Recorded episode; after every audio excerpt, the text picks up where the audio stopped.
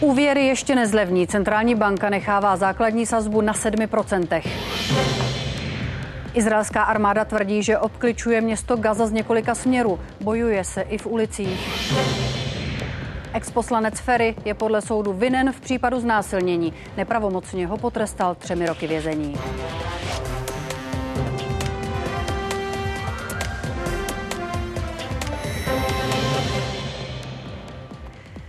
Události s datem 2. listopadu právě začaly. Děkujeme s Martinem za pozornost. A s Barbarou máme radost, že sledujete Českou televizi. Dobrý večer. Úroky ještě neklesnou. Vyplynulo to po jednání bankovní rady České národní banky. Základní sazba zůstala na 7%. Podnikatelé už ale chtějí změnu. Zlevnilo by jim to úvěry a lidem zase třeba hypotéky. Podle guvernéra Aleše Michla na snižování úroků ještě není správný čas. Inflace je totiž stále mnohem výš, než kde by právě centrální bankéři chtěli vidět.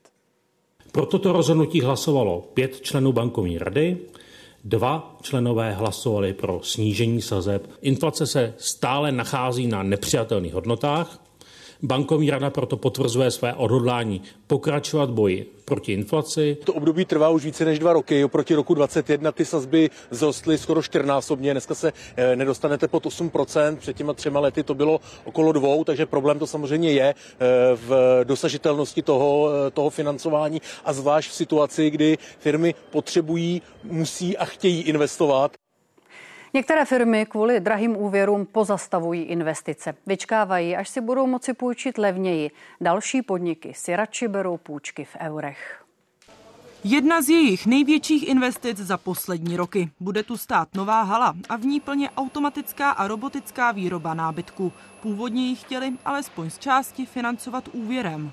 Nová hala vyjde firmu na asi 740 milionů korun. Díky ní by měla až dvojnásobně navýšit výrobu. Když vidíme ty úrokové sazby, vidíme, za kolik si můžeme půjčovat peníze, tak v tuhle tu chvíli můžu otevřeně říct, že vážně zvažujeme to, že to zaplatíme ze svých eh, vlastních zdrojů. Pokud by si totiž úvěr vzali, tratili by několik milionů ročně a vysoké úroky dopadají i na další firmy.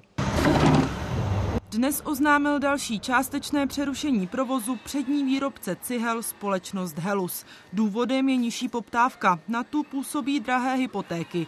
Ke stejnému kroku už přistoupila i firma Wienerberger. I ta vyrábí stavební materiál. Propustí i část zaměstnanců. Dokud eh, ty úrokové sazby na hypotékách, na hypotečních úvěrech, ze kterých je financována výstavba rodinných domů, anebo eh, koupě bytů, tak dokud tam nebudou ty peníze levnější, tak se nedá očekávat nějaké eh, výraznější oživení. Základní sazba ale teď ještě minimálně do dalšího zasedání bankovní rady těsně před Vánoci zůstane na 7%. Bankovní rada jež strategii budoucího snižování sazeb diskutuje. Předpokládáme, že případné snížení úrokových sazeb bude zpočátku mírné a pozvolné. V loňském roce, v tom posledním čtvrtletí, vláda vlastně představila takzvaný úsporný tarif, který se v inflaci projevil poklesem cen energií. Tento efekt nám v letošním roce bude způsobovat, že nám inflace právě z těchto technických důvodů e, půjde nahoru. V prvním čtvrtletí příštího roku by podle centrální banky mohla inflace klesnout pod 3% Začátek příštího roku. Otázka za milion dolarů, jak se říká v Americe, každý by to chtěl vědět. Někdo zdraží Zdraží se pravděpodobně ta regulovaná složka energií jednoznačně. Já čekám, že ten leden zasvítí s nějakou 3, 3,5, možná ke 4. Hlavní roli bude hrát právě politika firem. Začátkem roku totiž některé výrazně mění ceny zboží a nebo služeb. Tereza Glejchová a Vendula Pokorná, Česká televize. A Česká národní banka zveřejnila taky odhad dalšího vývoje ekonomiky. Počítá třeba s tím, že průměrná inflace za celý příští rok bude 2,6% Číslo je vyšší než poslední předpoklad. Výkon celé ekonomiky podle bankéřů letos poklesne o necelé půl procento. Příští rok se vrátí k růstu. Mělo by to být ale jenom kolem jednoho procenta. Tolik na úvod. My ale pokračujeme. Za chvíli třeba reportáží o tom, proč se do chystaných protestů odborů zapojí i ty školské. Izraelská armáda dokončuje obklíčení Gaza City. Těžké pouliční boje a bombardování zahnaly do improvizovaných úkrytů na 350 tisíc palestinců, kteří odmítli armádní výzvy evakuovat se na jich. Egypt zatím umožnil evakuaci dalších stovek držitelů zahraničních pasů a taky raněných.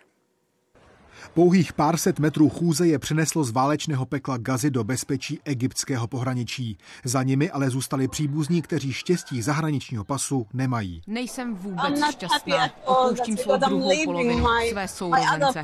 Celá moje rodina zůstává. Modlím se, aby se všichni Byrokratické průtahy brzdí cestu tisícům dalších potřebných. Handicapovaný Jazid Abu Nahle trpí epilepsií. Ani na potřetí se jeho sestře nepodařilo ho dostat na egyptský seznam every time the situation, when I believe it's, it got to the worst, it Pokaždé, just když si myslím, worse, že situace then, už nemůže být horší, se to ještě know, zhorší. It's, it's like trying, Jen se snažíme přežít.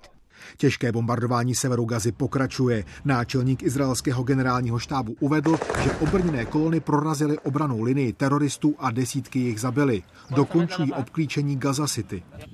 Naše vzdušné síly působí v pásmu Gazy přesně a s velkou silou. Nenechte se ale mílit, nepoužíváme tam ani polovinu schopnosti letectva.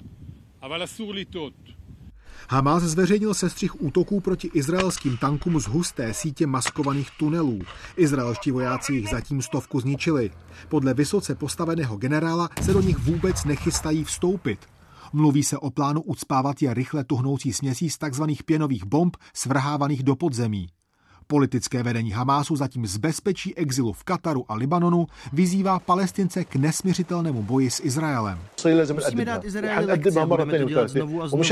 Al-Aqsa byl teprve první úder. Přijde druhý, třetí a čtvrtý, I po třech týdnech izraelské vojenské kampaně si islamistické skupiny v Gaze udržují schopnost vysílat salvy raket na Izrael, včetně zhruba 60 km vzdáleného Tel Avivu.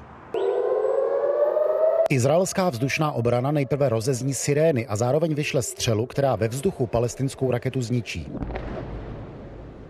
Systém ale nemá stoprocentní účinnost. Izraelští civilisté musí pokaždé hledat úkryt. Odpalování palestinských střel je technologicky nenáročné. Místa odpalu se dají rychle měnit a bývají situována v blízkosti obytných domů, mešit a škol. Z Prahy Jakub Sánto a z Tel Avivu David Borek, Česká televize.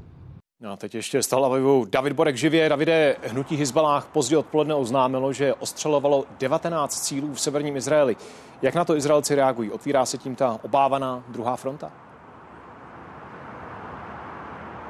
Neřekl bych, že se otvírá druhá fronta, ale je to výrazná eskalace. Na poměry posledních tří týdnů je to posun opět o několik stupňů výš eh, v té stále, stále eskalaci situace na severní hranici. Jednak tím, že to byl simultánně provedený útok, tedy koordinovaný útok, opravdu 19 míst eh, na izraelsko-libanonské hranici bylo zasaženo Hizbaláhem. A to je podstatné. Hizbalách se k tomu oficiálně eh, přiznal.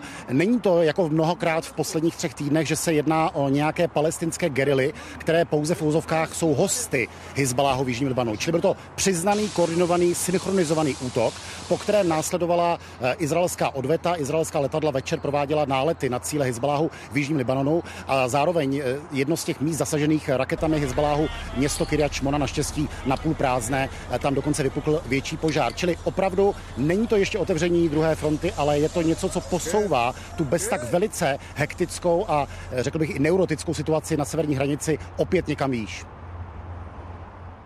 Postup izraelské armády v pásmu Gazy dokumentují i detailní snímky ze satelitů. Odhalují rozsah operace i směr útoků. Věžděné stopy po tancích a buldozerech. Právě ty rozpozná družice Sentinel-2. Tak to vypadala severní Gaza před začátkem konfliktu na konci září. A tady je poslední snímek ze včerejšího odpoledne. Jsou na něm jasně zřetelné stopy, které vedou jižně od Gaza City směrem k moři. Mizí teprve 800 metrů před pobřežím. V této části izraelská armáda dokončuje odříznutí pozemního spojení mezi severem a jihem. Další pozemní průnik míří ze severu. Satelity ukazují, že izraelské jednotky překročily hranici nejméně na sedmi místech. Stopy těžké techniky zatím vedou přes předměstí a postupně obkličují Gaza City a Jabaliju. Do jejich center se zatím tanky a obrněné buldozery nevydaly. Vladimír Peskala, Česká televize. Tři roky ve vězení pro Dominika Ferryho. Podle obvodního soudu pro Prahu 3 znásilnil dvě ženy a u další se o to pokusil. Bývalý poslanec vinu od začátku odmítá a proti verdiktu se hned po jeho vyhlášení odvolal. Rozhodnutí tak není pravomocné. Případ od začátku vzbuzoval velký zájem veřejnosti. K průběhu soudního líčení se vrátíme kolem půl osmé. Obvodní soud pro Prahu 3 rozhodl v dnešním hlavním líčení v Senátě takto. Obžalovaný Judr Dominik Ferry je vinen. Velmi e, těžce se to poslouchá, když slyším, že se stalo něco, co se, co, co se nestalo. To je zkrátka jako velmi nepříjemný pocit nějaké, e, nějaké křivdy, ale popasujeme se tím, doufám, v odvolacím řízení. Náčelník generálního štábu Karel Řehka se setkal v Kijevě s ukrajinským protěžkem Valeriem Zalužným. Jednali o vývoji války a další spolupráci. Podle generála Řehky bude pokračovat výcvik ukrajinských vojáků i dodávky materiálu, které ale budou záviset taky na tom, jak bude obměňovat výzbroj česká armáda. Generál Zalužný mezi tím uvedl pro časopis Economist, že válka přechází do pozičních bojů, které budou výhodné pro Rusko rozvíjí své schopnosti, eh, učí se. My tady občas máme tendenci jako z nějakých útržků na sociálních sítích to podceňovat, ale on to tak není. On to taky není jako jednoduchý nepřítel. V podstatě je důležité i hledat jako nějaký technologický průlom, ale i doktriální průlom třeba v tom myšlení, aby, aby se ta situace prostě nějak, jako řekněme, zase rozpohybovala dynamicky. Právě zmíněný Valery Zalužný taky připustil, že ukrajinská protiofenziva není tak rychlá, jak Kiev doufal. Na Ukrajině je spravodajka Daria Stomatová. Dario, co by podle Ukrajinců mohlo tu situaci změnit? Dobrý večer, tak jak už bylo zmíněno, tato poziční válka nahrává Rusům, jednak jim pomáhá obnovovat jejich vojenský potenciál a tím vlastně ohrožuje samotnou existenci Ukrajinců. To, co by pomohlo, Zelenský přirovnal k vynalezení střelného prachu v Číně. V podstatě něco, co se používá dodnes, ale v uvozovkách tento střelný prach je v podstatě kombinace moderních technologií a schopností. Ať už je to třeba letecká převaha, to nejenom letectvo, ale i drony. Jak jsme se i sami mohli přesvědčit tady na Ukrajině, tak drony jsou velmi důležité v této válce. S drony potom souvisí i prostředky elektronického boje. Důležitá podle záložného je i obrana před ruským dělostřelectvem, anebo potom i robotizované technologie, které jsou schopny odminovávat zaminované oblasti. A v neposlední řadě se záložník pozastavoval i nad mezerami v legislativě Ukrajinců, které umožňují některým Ukrajincům mobilizačního věku opouštět zemi. V podstatě ke všemto těmto domněnkám záložní přišel a podpořil je nebo přesvědčil se o nich nich v městě Avdívka na frontových liních, kdy viděl, jak právě tyto moderní technologie byly schopny zlikvidovat 140 kusů ruské vojenské techniky. Právě v Avdívce teď probíhají ty nejtěžší boje. Ворог за підтримки авіації не полишає спроб оточити Авдіївку, але наші воїни стійко тримають оборону, завдаючи окупантам значних втрат. Resort vnitra přidá podle ministra Víta Rakušana na platy policistů a hasičů přes 900 milionů z výdajů na provoz. Příjmy jim tak v příštím roce i přes chystané dvouprocentní škrty ve státní správě neklesnou. Za nedostatečné jednání ohledně platů teď odbory kritizují ministra práce a sociálních věcí Mariana Jurečku. Nelíbí se jim, že během října nesvolal schůzku. Podle Jurečky se sociální partneři setkávají pravidelně v rámci tripartity. Avizované jednání má být příští úterý. My to vnímáme jako porušení sociálního dialogu a Dokonce si myslím, že to můžeme i vnímat jako konec sociálního smíru. Zástupci odborových organizací se setkávají s předsedy koaličních stran. Pokud zástupci odborů měli zájem, tak jsem s nimi vždy jednal. Ve svém prohlášení, že s nimi nejednám, neříkají pravdu. K protestům, které odbory naplánovaly, se připojí i ty školské. Schodně příští úterý budou zástupci regionů a profesních sekcí hlasovat o jejich podobě. Tu teď řeší ředitele a předsedové stávkových výborů přímo ve školách. Odhodlání ke stávce zatím vyjádřila zhruba tisícovka z nich. Hlavním důvodem jsou škrty v penězích pro školníky, kuchařky a další provozní pozice. Čtvrtá A, B jsou. Po prezenci pravidelná porada ve zborovně pokračuje jinak než obvykle. Hlasováním, jestli a jak se účastnit případné stávky. Kdo je pro pasivní účast na stávce? To znamená, že by neprobíhala klasická výuka, ale byl by, by pouze dozor nad žáky. V Česku napíšeme osmičku si držíme. Místo násobení by tak třeba tihle páťáci mohli hrát hry nebo sledovat filmy. Stávkovat je připraveno i všech 11 kuchařek ze základní školy v pražských Nových Butovicích. Denně připravují přes 800 porcí dvou různých jídel. Co? Renata Bezděkovská jim šéfuje. Její hlavní kuchařka bere 24 tisíc čistého. Do stávky půjde. Děti nenecháme ve štychu, že bychom jim něco k obědu dali. Nebyly by to standardně ty dvě jídla, ale něco studeného, nějakou bagetu. Právě těchto provozních pozic by podle návrhu rozpočtu mělo v příštím roce ubít 17 tisíc. Ministr tvrdí, že to bude méně. Peníze na jejich zaplacení má ušetřit to, že do škol nastoupí méně nových pedagogů. Jestli to odvrátí ty protesty odborů, nevím, ale každopádně s nimi budu férově jednat a určitě není ohroženo 17 tisíc pozic nepedagogů. Podle ministra půjde nejvýš o 8 tisíc tabulkových úvazků, které jsou teď neobsazené. Jenomže školy si těmi neobsazenými pozicemi vykrývají mzdy pro ty pracovníky, které tam mají. Já spoléhám na to, že ty zřizovatelé se do toho zapojí a že vypomůžou právě těm uh, školám. Rozhodně to není fér a já si nedokážu představit, kde ty kraje obce ty peníze vezmou. Na kraje a obce by financování nepedagogů chtěl kompletně převést i ministr školství. To by znamenalo i změny v rozpočtovém určení daní. Taková změna je podle Beka reálná nejdřív od roku 2025. Evgenia Vachničenko a Denisa Kotková, Česká televize. Asi nejslavnější hudební skupina všech dob The Beatles dnes zveřejnila novou nahrávku. Přestože se rozpadla před víc než půl stoletím. Píseň původně nahrál sám John Lennon na magnetofonový pásek. Až teď se k němu díky umělé inteligenci mohli připojit ostatní členové skupiny, podle níž je to jejich úplně poslední píseň. Teď je to hlavní turistická destinace. Tehdy to byla obyčejná ulice. Teď už jsou jen dva a v důchodu. Tehdy byli ještě čtyři a na vrcholu slávy. Dnes už je jejich hudba pro mnohé jenom vzpomínkou. Jenže, co když se právě dnes objeví jedno důležité tehdy?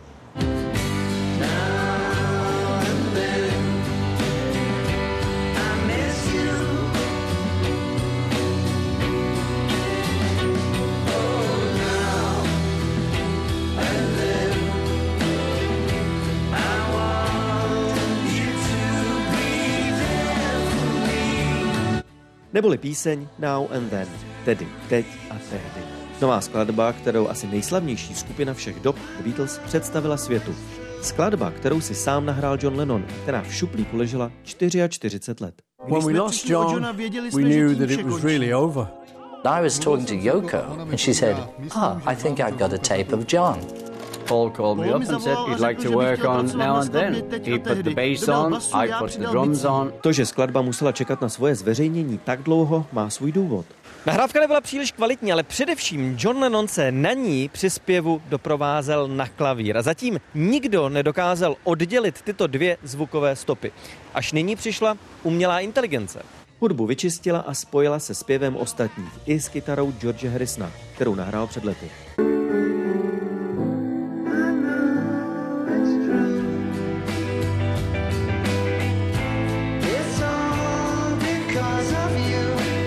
Zároveň to je naprosto poslední skladba této skupiny. Více nahrávek s Johnem Lennonem už totiž neexistuje.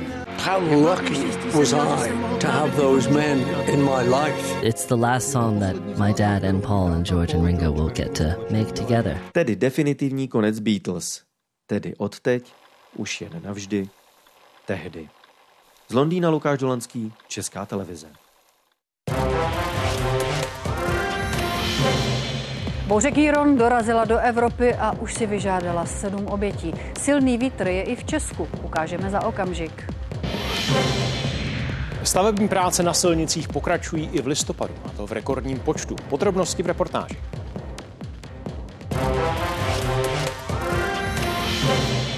Úřady v Česku prověřují majetek rodiny dalšího ruského politika. Finanční analytický úřad podle informací České televize zkoumá firmu, kterou zakládal poslanec městské dumy v Dzeržinsku Ivan Grigoriev. Společnost, dnes ovládaná jeho rodiči, vlastní na lukrativních místech v Praze 12 bytů. Už dřív jsme informovali, že v Česku má nemovitosti i rodina současného ruského ministra školství. Diplomatická čtvrť Praha Bubeneč. Tady v areálu Vily Bianka sídlí firma G Akta. Tu zakládal člen městské rady v Dzeržinsku za Putinovo jednotné Rusko Ivan Grigoriev. Natáčíte soukromý pozemek a to je zakázaný. Takže volám policii. A kdo to zakázal? Já jsem vám to teď zakázal. Aha. Podle policie není pro zákaz natáčení žádný zákonný důvod. Tady můžou zůstat, pochopitelně. Ano. Firma poslance Grigorieva vlastní v areálu i jeden z bytů. Politik z ní v roce 2016 vystoupil a dnes ji ovládají jeho rodiče. Ale je... A jinak to je obsazené tady víceméně, jo? Je to všechno pronajaté? To už privátní informace. Luxusní rezidenční komplex Villa Bianca vznikl tady v Praze 6 už v roce 2002. Jde o komplex budov kolem vily, kterou v minulém století navrhoval architekt Jan Kotěra. Dalších 11 bytů vlastní rodina v jiných částech Prahy. Většinu pronajímá. Podle katastru nemovitostí má firma G-Akta podíl i v tomto komplexu v pražských Strašnicích. Vlastnit by tu měla až 10 bytů. Sám Ivan Grigoriev se kromě politiky věnuje v Rusku podnikání v chemickém průmyslu. Vede firmu vyrábějící kosmetiku. Současné podnikání české firmy, kterou zakládal, nechce komentovat. Vy nikakým způsobem tak není svázaný s firmou G-Akta? Никак не связан, да. Я из нее давно вышел, еще много лет назад. Поэтому как бы квартиры не принадлежат ни вам, ни вашей семье? А, насчет семьи вы можете поинтересоваться у них, я вам говорю конкретно за себя. FAU podle informací ČT zkoumá, z jakých prostředků firma nemovitosti v Praze pořídila. Už dříve vyšly najevo informace o majetku rodiny dalšího aktivního ruského politika. Rodiče a bratr sankcionovaného ministra školství Sergeje Kravcova si ještě před invazí na Ukrajinu pořídili pozemky a nemovitosti na Karlovarsku. My všechno udělali podle zákonů v České republice. Evropská unie dosud schválila celkem 11 sankčních balíčků. Případný 12. je zatím pouze ve stádiu úvah. Evgenia Vachničenko a Jiří Hinek, Česká televize. Evropskou pevninu zasáhla bouře Kýron, dorazila z Atlantiku a přes Bretaň a jich Británie postupuje na severovýchod. Dvě oběti hlásí Francie a Belgie, po jedné Nizozemsko, Německo a Španělsko. Bouře narušila lodní, leteckou i silniční dopravu. V Británii a Francii zůstaly zavřené stovky škol. Pobřeží Cornwallu a celé jihozápadní Anglie a Walesu bylo v bouři Kýron nebezpečné. Skutečný nápor zažili Lamaňské ostrovy a francouzský severozápad. Nárazy větru v Bretani dosáhly rychlosti 207 km v hodině a z moře byly hlášeny až 20-metrové vlny. Trajekty nejezdily.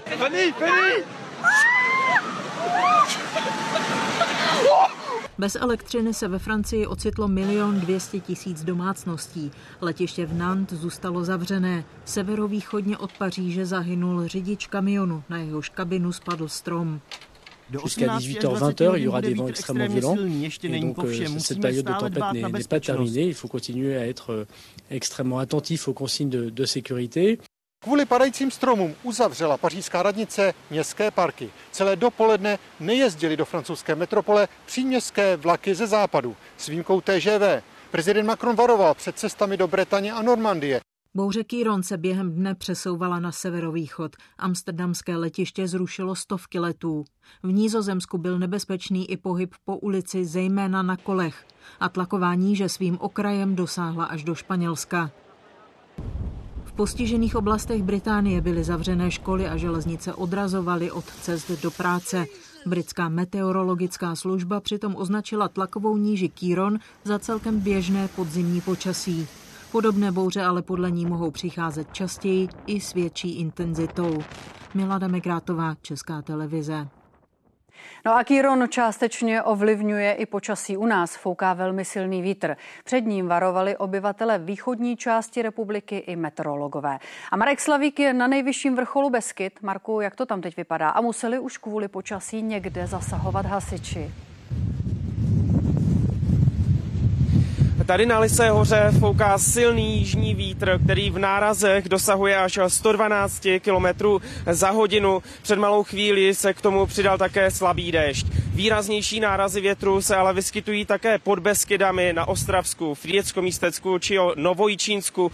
Fouká v nárazech i kolem 80 km za hodinu a právě v těchto okresech měli do, do této chvíle hasiči nejvíc práce. Zasahovali především u popadaných stromů a větví. Avšak tyto případy se jim dařilo vyřešit zatím velmi rychle. Kdy vítr v Česku zeslábne a překvapí nějak počasí v následujících dnech, tak na to už odpoví meteorolog Pavel Karas. Dobrý večer. Hluboká tlaková níže Kýron komplikuje jak vydatným deštěm, tak silným větrem a obrovskými vlnami na pobřeží eh, počasí jak na britských ostrovech, tak na severu Francie. Právě v okrajovém proudění této tlakové níže, jak už zaznělo, zesiluje vítr i v Česku. Výstraha Českého hydrometeorologického ústavu platí aktuálně pro východní polovinu našeho území. V noci při čerstvém jihovýchodním a šižním větru budou nárazy dosahovat rychlosti kolem 70 a na horách až 110 km v hodině. Od západu bude vítr postupně slábnout. Ještě v pátek dopoledne ale bude výstraha před silným větrem platit v Olomouckém, Moravskosleském, Zlínském a v části Jihomoravského kraje. Během víkendu vítr zesílí jenom přechodně s nárazy maximálně kolem 55 km v hodině. V pátek pak postupně od západu přestane pršet, oblaky se začnou protrhávat a následovat bude studené ráno, kdy teplota v sobotu klesne na 5 až 1 stupeň Celzia. Taky víkendová odpoledne už budou s nižšími teplotami než v uplynulých dnech. Jak v sobotu, tak v neděli se bude nejvyšší teplota pohybovat většinou kolem 10 stupňů. Sobota bude slunečnější a v neděli už bude zase častěji pršet. V první polovině následujícího týdne bude obloha proměnlivá, místy s přeháňkami. Přechodně bude oblaků hlavně v závěru týdne přibývat, pravděpodobně v pátek bude zase pršet na většině území a odpolední teplota už se bude častěji držet blízko 10 stupňů. A na významné ochlazení a s ním spojené vydatnější sněžení to zatím nevypadá, jenom v nejvyšších polohách našich hor se přechodně objeví sněhové přehánky.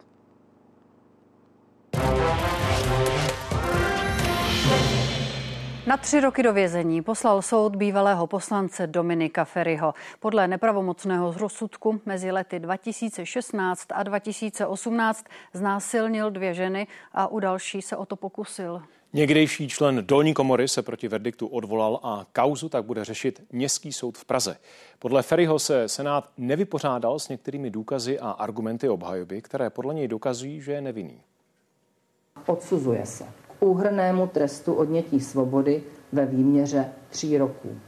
Podle paragrafu 56 odstavec 2 písmeno A trestního zákoníku se obžalovaný pro výkon trestu zařazuje do věznice s ostrahou. Počkejte, já si chci jenom tamhle stoupnout a pak to okomentuju vše.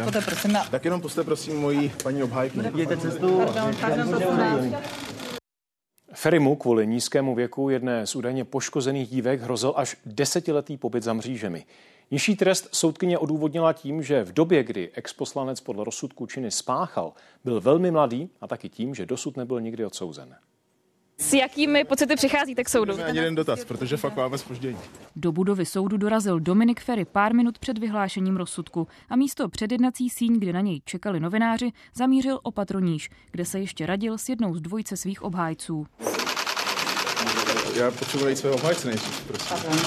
Dovolení. Takže poprosím, abyste už odešli z jednací Vyhlášení verdiktů mohly zaznamenat jen tři kamery, o tom, které rozhodl Senát losováním. Rozsudek jménem republiky. Obvodní soud pro Prahu 3 rozhodl takto. Obžalovaný Judr Dominik Ferry je vinen. Soudkyně postupně popsala všechny tři skutky, které podle Senátu bývalý poslanec spáchal. Znásilnit měl u sebe v bytě dvě ženy, přičemž jedné z nich bylo v té době 17 let a u další se o to měl pokusit. Poté se svlékl a přesunul se k poškozené na postel, přičemž poškozená byla jednáním obžalovaného zcela šokována Dominik Ferry jakoukoliv vinu od začátku odmítá. Já jsem přesvědčen o své nevině, ani na chvíli jsem o ní nepochyboval. Dál trváte na tom, že jste žádný trestný čin nespáchal?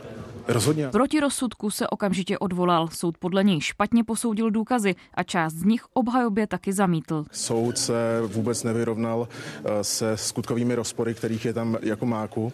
A za situace, kdy je to pouze tvrzení proti tvrzení a chybí přímé důkazy, tak eh, máme za to, že eh, by k tomu měl přihlédnout.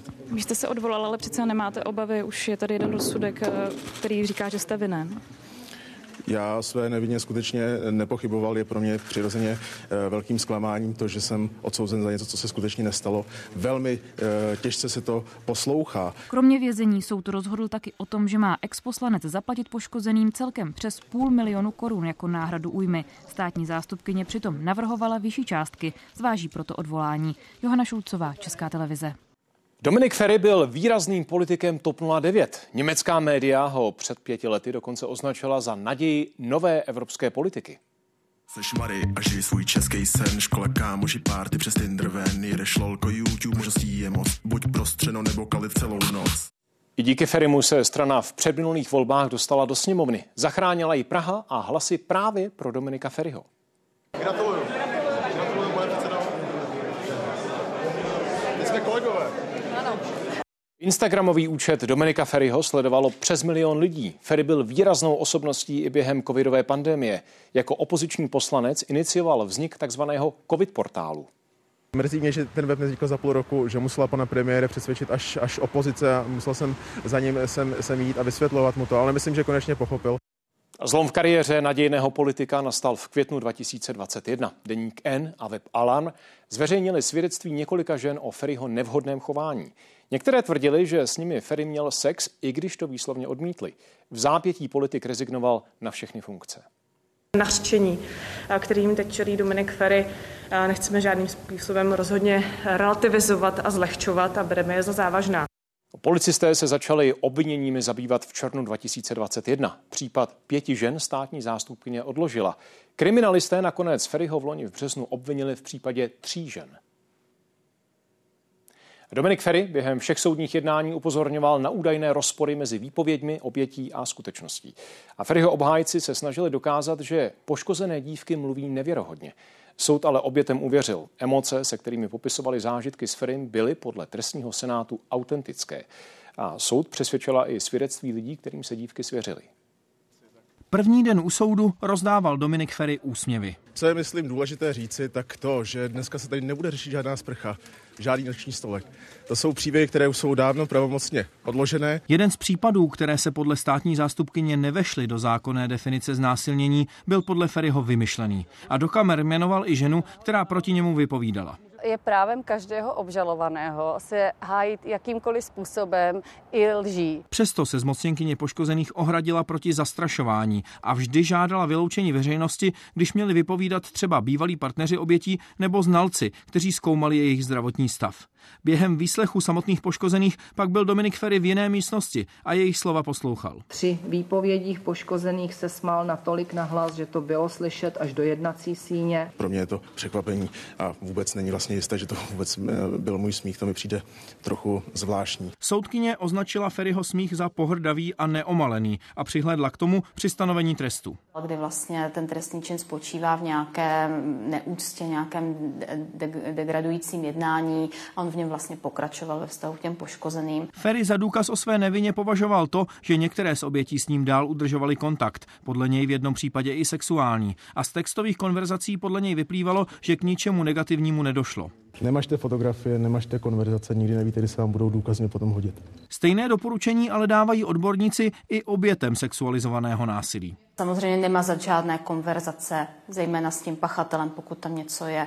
Eh, nemazat konverzace, kde se třeba svěřuje ten, ten, ta oběť eh, nějakým svým známým. A uložené konverzace, které poškozené ženy předložily, soud skutečně vyhodnotil jako jeden z důkazů proti Ferimu. Poškozená v reakci na zjištění, že pan obžalovaný podpořil kampaň proti sexuálnímu násilí mýtu, obžalovanému napsala, já ti ale taky řekla ne.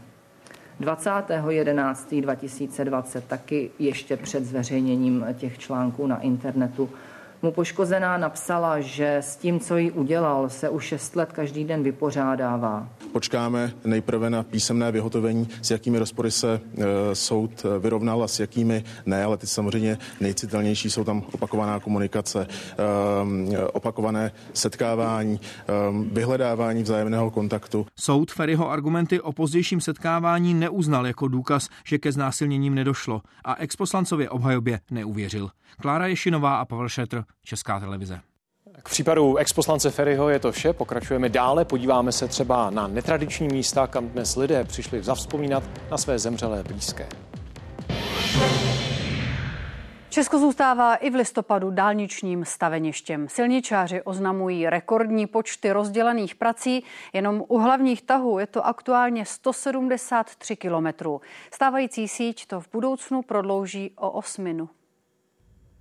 Řidiči z ní zatím vidí jen čáru ve vedlejším poli a nákladáky kolem. Za to z hora je vidět víc než zřetelně i v téhle listopadové ranní mlze. Karlovarská dálnice D6, dosavadní pahýly na obou koncích trasy, se teď propojují rychleji než kdy dřív. Ten zářez, který teď dálnice D6 tady na středozápadě Čech tvoří, je skutečně nepřehlédnutelný. Jde asi o 20 kilometrů a to se ještě příští rok má začít stavět čtvrtý úsek. Na konci toho všeho by za tři roky měla být dálnice, která skončí v kopcích až před Karlovými Vary. Dnes jsme tady přítomní naprostého technického milníku. Silničáři se teď pochlubili dokončovanou stavbou estakády u Krupé. 805 metrů betonu, který překlenuje soutok minimálně tří potoků. Jdeme se podívat nahoru. Všechno na téhle straně bude už za pár týdnů vyplněné betonem. Prostor okolo je skutečně velmi stísněný. Na staveništi vidíme desítky pracovníků, kteří hmotu směřují na správné místo. Celý logistický řetězec, který musí běžet plynule. Jenom dneska by měla být jedna polovina mostu vybetonovaná. 500 kubíků za den. Takováhle betonáž se připravuje několik dní dopředu. Vidíme dvě betonářské pumpy, jsou to švingy zhruba 45. E, nasazeno je asi 15 nebo 16 betonářských autoromíchávačů. Stejně důležitý je ale kontext. Většina současných dálnic se stavila spíš po jednotlivých úsecích. Stavět najednou 20 a více kilometrů, to se silničářům nevedlo v podstatě od roku 1997, kdy se otevřela D5 až na německé hranice, až do doby před čtyřmi pěti lety. Teď mají takových projektů rozběhnutých vedle D6 hned několik. Ta salámová metoda, kdy se stavilo, řekněme, po malých úsecích, doufám, že je pryč. V tuto chvíli na D6 stavíme 21 kilometrů. Je otázka, jak dlouho to potrvá. Evropské dotace už směřují hlavně do ekologičtější železnice, zatímco dálnice se Česko stále víc staví za vlastní. A výběr z mítného a dálničních známek zatím nepokrývá ani náklady na údržbu. Andrá Grumnerová a Jan Beránek, Česká televize. Rezistence vůči antibiotikům patří podle Světové zdravotnické organizace k desítce největších hrozeb pro veřejné zdraví. Odolné bakterie způsobují v Evropě přes 35 tisíc úmrtí ročně. Trend znamená, že zhruba v polovině století by rezistence zabíjela víc než rakovina. Odolnost bakterií vzniká nesprávným a nadměrným užíváním léků. Podle odhadů tuzemských odborníků může být v Česku až 30% antibiotik předepisováno zbytečně. A navíc ani při správném užívání je lidské tělo nikdy nevyužije kompletně a část tak vyloučí. Končí v odpadních vodách a způsobují další problémy. Tím prvním je, že si bakterie při kontaktu se zbytky antibiotik vytváří odolnost přímo ve vodě. Část jich pak přežije i přečištění a pokračují dál. Zvláště pokud to bude malá aglomerace, kde to čištění odpadních vod neprobíhá tak dokonale, tak se nezanedbatelné množství antibioticky rezistentních bakterií může dostat do té řeky nebo potoka. Druhým problémem je, že čistírenskými kaly se hnojí. A i když je jejich používání kontrolované a nepoužívají se u plodin, které se jedí přímo, třeba zelenina, Cesty, jak se antibiotika nebo rezistentní bakterie z čistírenských kalů dostanou k lidem, stále existují. Ať už je to tedy krmivo, přes potom zemědělská zvířata, nebo prostě se dostávají do, do toho řetězce výroby potravin. Výskyt antibiotik nebo rezistentních bakterií v odpadních vodách se zatím sleduje nepravidelně, ale provozovatelé čističek o problému ví. I proto třeba v té pražské před dvěma roky instalovali ultrafialové zářiče, které s likvidací mikroorganismů ve vodě pomáhají. K tomu by také měly přibýt povinné kontroly. Budou se ale nejspíš týkat jen větších čističek kterých jsou v Česku desítky. Povinnosti na ty menší už tak přísné nejsou. A tím se vlastně výrazně prohlubuje ten rozdíl mezi těmi velkými čistírnami a těmi malými. A pak to může být eh, výrazně znát na tom výsledném produktu. Měření těchto látek ale bude jen začátek. Odborníci musí hlavně určit, co jsou a nejsou přípustné míry. Jaroslav Zoula, Česká televize. Nejvyšší soud v americkém státě Minnesota začal projednávat žalobu na bývalého prezidenta Donalda Trumpa. Vést by mohla k jeho vyloučení z nadcházejících voleb kvůli útoku jeho příznivců na kapitol. Podobný proces už běží i v Kolorádu. V dalším, tentokrát občanskoprávním procesu ohledně falšování podnikatelských záznamů začaly v New Yorku vypovídat Trumpovi děti. Čína se rozloučila s bývalým premiérem Li Keqiangem. Ten do letošního března řídil ekonomiku. Byl považován za stoupence reform i alternativu k rostoucí moci vůdce Xi Jinpinga. Ke konci funkčního období byl odsunut na vedlejší kolej. Okolnosti připomínají rok 1989, kdy úmrtí jiného politika vedlo k masovým protestům a jejich násilnému potlačení. Lidé čekají u pohřebního ústavu na poslední cestu expremiéra. Policisté vyzývají, aby se rozešli. Odpočívej v pokoji. Zpráva o úmrtí Číňany zaskočila. Vůdcové na penzi mají nejlepší péči a dožívají se devadesátky. Expremiérovi bylo 68. Podle zasvěcených zdrojů ho stihl infarkt při plavání v šanghajském vládním hotelu. Je mi těžko u srdce, byl pořád tak mladý. Jen 68 let. Asi si ještě neužil života.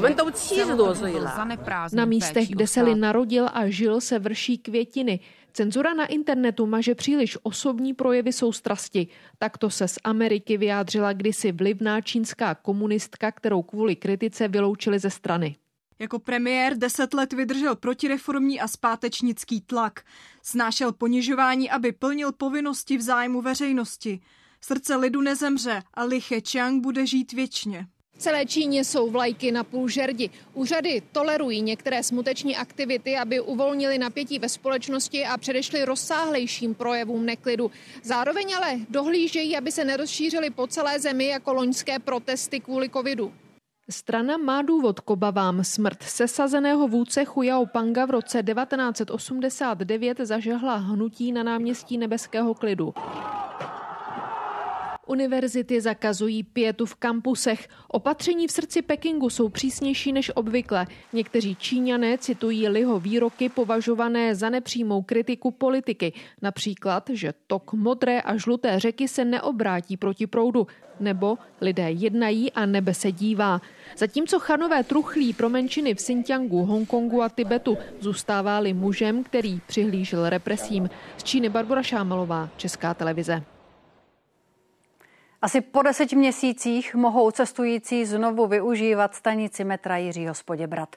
Dělníci vyměnili eskalátory, obnovili technologie a zrekonstruovali obklady a další části objektu. Nadále ale pracují na stavbě bezbariérového přístupu. Kompletně by měla být stanice hotová příští rok. Vytváříme dvojici výtahů, ta bezbariérovost by měla být hotová někdy v červnu příštího roku repasovali a vyměnili 3000 metrů tady těchto okrasných obkladů, 1600 metrů podhledu v celé stanici. V rámci rekonstrukce byly vyměněny i tyto eskalátory. Ty mají celkem 399 schodů a cestující vezou rychlostí 3 čtvrtě metru za sekundu. Ukrajinské uprchlíky v příštím roce zřejmě čeká další omezení státní podpory. Podle ministra vnitra Víta Rakušana by se to mělo týkat například nouzového ubytování. Po poslední úpravě z letošního léta přitom už o možnost bydlení zdarma přišlo asi tisíc lidí ze zranitelných skupin, matky s dětmi nebo seniori. Tak, trimaj, trimaj, to vyklady. Ljubov Verbecká s dětmi a matkou žila na této ubytovně v Poděbradech rok zdarma. Teď už mají platit proto se stěhují. Цей покой виходить моїй сім'ї 24 тисячі. Це майже вся моя зарплатня. Тобто діти хворіють, дітей треба годувати, лікувати. Sehnala si menší byt, je levnější. To se jiným uprchlicím ale nepovedlo a ubytovně už tak narostl dluh na 200 tisíc. Nikoho zatím nevystěhujeme, ale chceme pomoc od státních orgánů. Виписки з банку, dovidky pro dochody. Ani Katerina Fedjačková se nemá kam se svým synem stěhovat. Má dluh, proto v Praze žádá o dávku mimořádné okamžité pomoci. Зарплата 15 300. За гуртожиток потрібно платити за одну кімнату, тобто за мене з дитиною 18 тисяч. V posledních týdnech o tuto pomoc žádají denně desítky uprchlíků. Mohou tak uhradit právě nedoplatek na ubytovně nebo kauci na nové bydlení. Ve chvíli, kdy někdo vydělává minimální mzdu, což často je, protože ten uprchlík je v situaci nekvalifikované práce, tak vlastně z toho uplatit komerční bydlení je skoro nereálné. Tato dávka je ale zpravidla jednorázová a není určená k úhradě opakujících se předvídatelných nákladů, třeba nájemného. Chceme, aby si e, ti uprchlíci tu bytovou situaci vyřešili. To znamená v tom, z tohohle pohledu jakoby dočasný mechanismus. Ta pomoc obecně ukrajinským uprchlíkům se prostě postupně bude snižovat. My v příštím roce budeme třeba navrhovat i zkrácení doby e, pro nouzové ubytování ze 150 na 90 dnů. Žádosti Kateriny Fediačkové úřad vyhověl. Uhradí stávající dluh na ubytovně. To ale její situaci řeší jen částečně. Jak bude platit za bydlení od listopadu, totiž stále neví. Natalia Kosiaková a redakce Česká televize. V Plzni lidem zdraží teplo, a to o víc než 28%. Rozhodli o tom na společném jednání akcionáři. Tím majoritním je město. Průměrná domácnost tak zaplatí měsíčně asi o 270 korun víc. Plzeň měla jedny z nejnižších cen tepla v Česku. Gigajoule stál 600 korun. Vedení teplárny přitom chtělo zdražit ještě výrazněji. Dohodli jsme se na tom, že stlačíme, snížíme cenu o, proti tomu původnímu návrhu o více než třetinu. V tuto chvíli je pro mě zásadní, že se nám podařilo udržet cenu nejlevnější komodity tepla právě od plzeňské teplárenské. Plzeňská teplárenská dodává teplo do víc než 54 tisíc plzeňských domácností. Pokud by od příštího roku nezdražila, podle představenstva by tato část výroby byla ve ztrátě 444 milionů korun. Komodita teplo je jak v loňském roce, tak v letošním roce v hluboké ztrátě. Tím krokem, který se dneska stal, to znamená nulový zisk, což je pro nás dobrá startovací podmínka pro další vývoj společnosti. Pečená husa, kredlík, zelí. Na tradiční pochoutku, která se váže ke svátku svatého Martina, se připravují restaurace i domácnosti. Plné ruce práce teď mají hlavně na farmách, kde husy pro svatomartinský stůl chovají. Zájem o ně je totiž veliký. Poslední dny mají před sebou husy v Zakšíně na Českolipsku. Každý večer je hejno o něco menší. Tady se to napaří, tam se to nechá ty 3-4 minuty, pak to jde do škubačky na chviličku. Má krásnou, má krásnou váhu. Pořád si sem vždycky každý rok pro to jezdím. Husy si zákazníci objednávají i s ročním předstihem.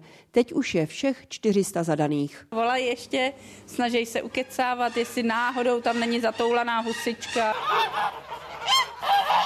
A tohle je statek v Bílém kostele na Liberecku. Tady jsou husy letos úplně poprvé. Celkem jsem letos přivezl 600 housat, 400 do Zakšina a 200 do Bílého kostela. Stejně jako v Zakšíně, i v Bílém kostele už jsou všechny husy prodané. Zájem byl podle majitele farmy ještě větší než v předchozích letech. A to i přesto, že oproti Lonsku o 10% husy podražily. Kilo stojí 335 korun, ti, co objednávají s předstihem, mají cenu o 30 korun výhodnější. Cenu jsem vyrovnal na ceny Eh, mražený maďarský husy supermarketů. Také v restauracích budou husy nejspíš dražší. Například tady v centru Liberce si zákazníci svoje porce rezervují i několik týdnů dopředu. V tuhle chvíli nějakých 120 lidí. Jde to na 459 korun. Loni jsme měli nějakých 399, eh, takže je to zhruba o 60 korun nárůst. Husy ze Zakšína poslouží nejen jako svatomartinská pochoutka. Z jejich letek chtějí vyrábět mašlovačky, ideální jsou i na vymetání kamen. Jana Šrámková, Česká televize Zakšín. Technologická agentura České republiky právě vybírá ty nejlepší projekty, které úspěšně převedly chytré nápady do praxe. Letos ocenila čtyři výzkumy ve čtyřech kategoriích. Slavnostní předávání probíhá právě v těchto chvílích. Po osmé večer bude známý i celkový vítěz. Ministerstvo dopravy pověřilo ředitelství silnic a dálnic, aby zbouralo schátralý most na dálnici D1 u Řehořova. Stát by se tak mělo na začátku ledna příštího roku. Demolice bude trvat jednu noc. Při bourání bude úplně uzavřená dálnice D1 v obou směrech. Akce bude podle odhadů stát jednotky milionů korun. Nadjezd nad dálnicí D1 na 126. kilometru je ve velmi špatném stavu. Odpadávají z něj kusy betonu a chatrná je i nosná konstrukce. Zahájení demolice ale oddalovaly nejasnosti kolem jeho vlastnictví. Ministerstvo dopravy proto nařídilo exekuci a bouráním pověřilo ředitelství silnic a dálnic. V pražské pankrátské věznici lidé uctili památku zavražděných i zemřelých politických vězňů z let 1948 až 1965. Jde o 660 lidí, jejichž urny Kati vysypali v areálu věznice. O tom, že na místě archeologové odhalili pohřebiště se spopelněnými ostatky, badatelé informovali v červnu. Cesta v areálu pankrátské věznice. Přicházejí po ní příbuzní a pozůstalí, kteří vůbec poprvé stanou u místa, kde jsou pohřbeni jejich předci. Dlouhá desetiletí nevěděli, co se s jejich ostatky stalo. Dodnes se s příbuznými nemohli rozloučit. Třeba vnuk a pravnuk baptistického kazatele Cyrila Burgeta. Umučen byl kvůli víře v roce 1954 ve Valdicích. Dneska se vlastně stalo to, že má jako úctivý teda pohřeb. A že se těm komunistům nepodařilo prostě to potlačit. V místě, kde archeologové letos pohřebiště 660 obětí odhalili, se konala pětní akce a bohoslužba. Četla se jejich jména. Petrovský Adolf, Plzák Josef, Potoček Josef. Zaznělo tady i jméno Ctibora Nováka, švagra Josefa Mašína a spolupracovníka odbojové skupiny Tři králové. Trest smrti vykonali v roce 1955 komunisté. To už kvůli pomoci bratru Mašínovým. Neustále tady myslím na moji nebo naši maminku jako dceru pana Ctibora Nováka, protože si myslím, že byla šťastná, kdyby tu mohla být s námi. Badatelé se rozhodli zjistit, kde skončily nevydané urny politických vězňů, které byly zničeny na základě rozkazu ministra vnitra z roku 1960 právě zde na Pankráci. My jsme tady učili, že tady vlastně v té bývalé várnici, že byl sklad těch uren mm-hmm a že tedy to ničení muselo být prováděno v bezprostřední blízkosti už z důvodu utajení. Právě tady udělali archeologové vrty. V odebraných vzorcích pak laboratoře odhalili větší množství úlomků kostí, které prošly kremací. Z těchto fragmentů však nelze určit DNA. Badatelé proto vyšli z historických záznamů. Pavla Kubálková, Česká televize.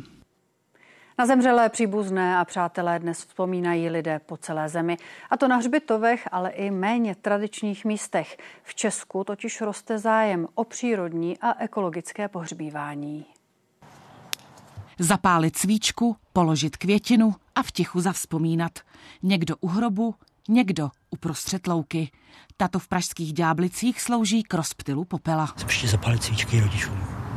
A proč jste je nechal rozptýlit? Oni si to vyloženě přáli.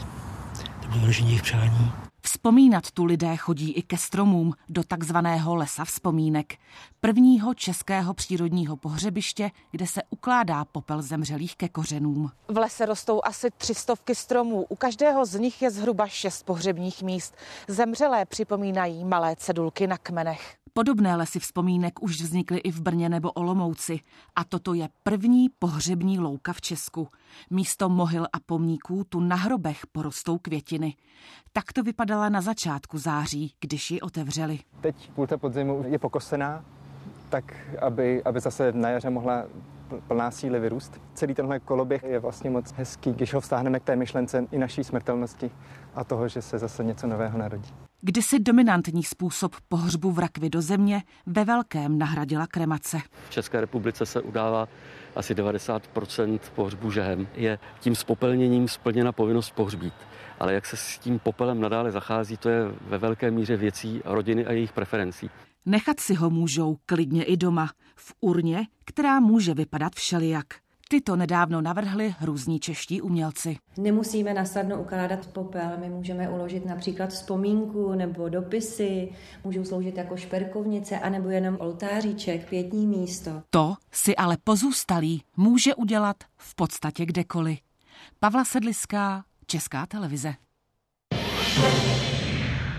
Rozsudek nad Dominikem Ferim proberou také události komentáře. S poslankyní Barborou Urbanovou, ombudsmankou Filozofické fakulty Univerzity Karlovy Pavlou Špondrovou a prezidentem Unie státních zástupců Tomášem Foldinou. No a zítra se mimořádně sejde sněmovna. Projednat má osm zákonů, třeba ke zlepšení dostupnosti léků. Teď už sport a v něm i tenisový turnaj mistryň. Jaké šance na postup má Česka, Češka Markéta Vondroušová, to řekne Jan Smetana. Ano, opravdu malé, spíš už jen teoretické. Markéta Vondroušová totiž prohrála i svůj druhý zápas, nestačila na Tunisanku Ons Žabérovou. Více než výkony hráček dál budí pozornost špatná organizace a nevyhovující kurt. Víc k tomu řekneme už za chvilku v brankách. Tolik události, přejeme dobrý večer.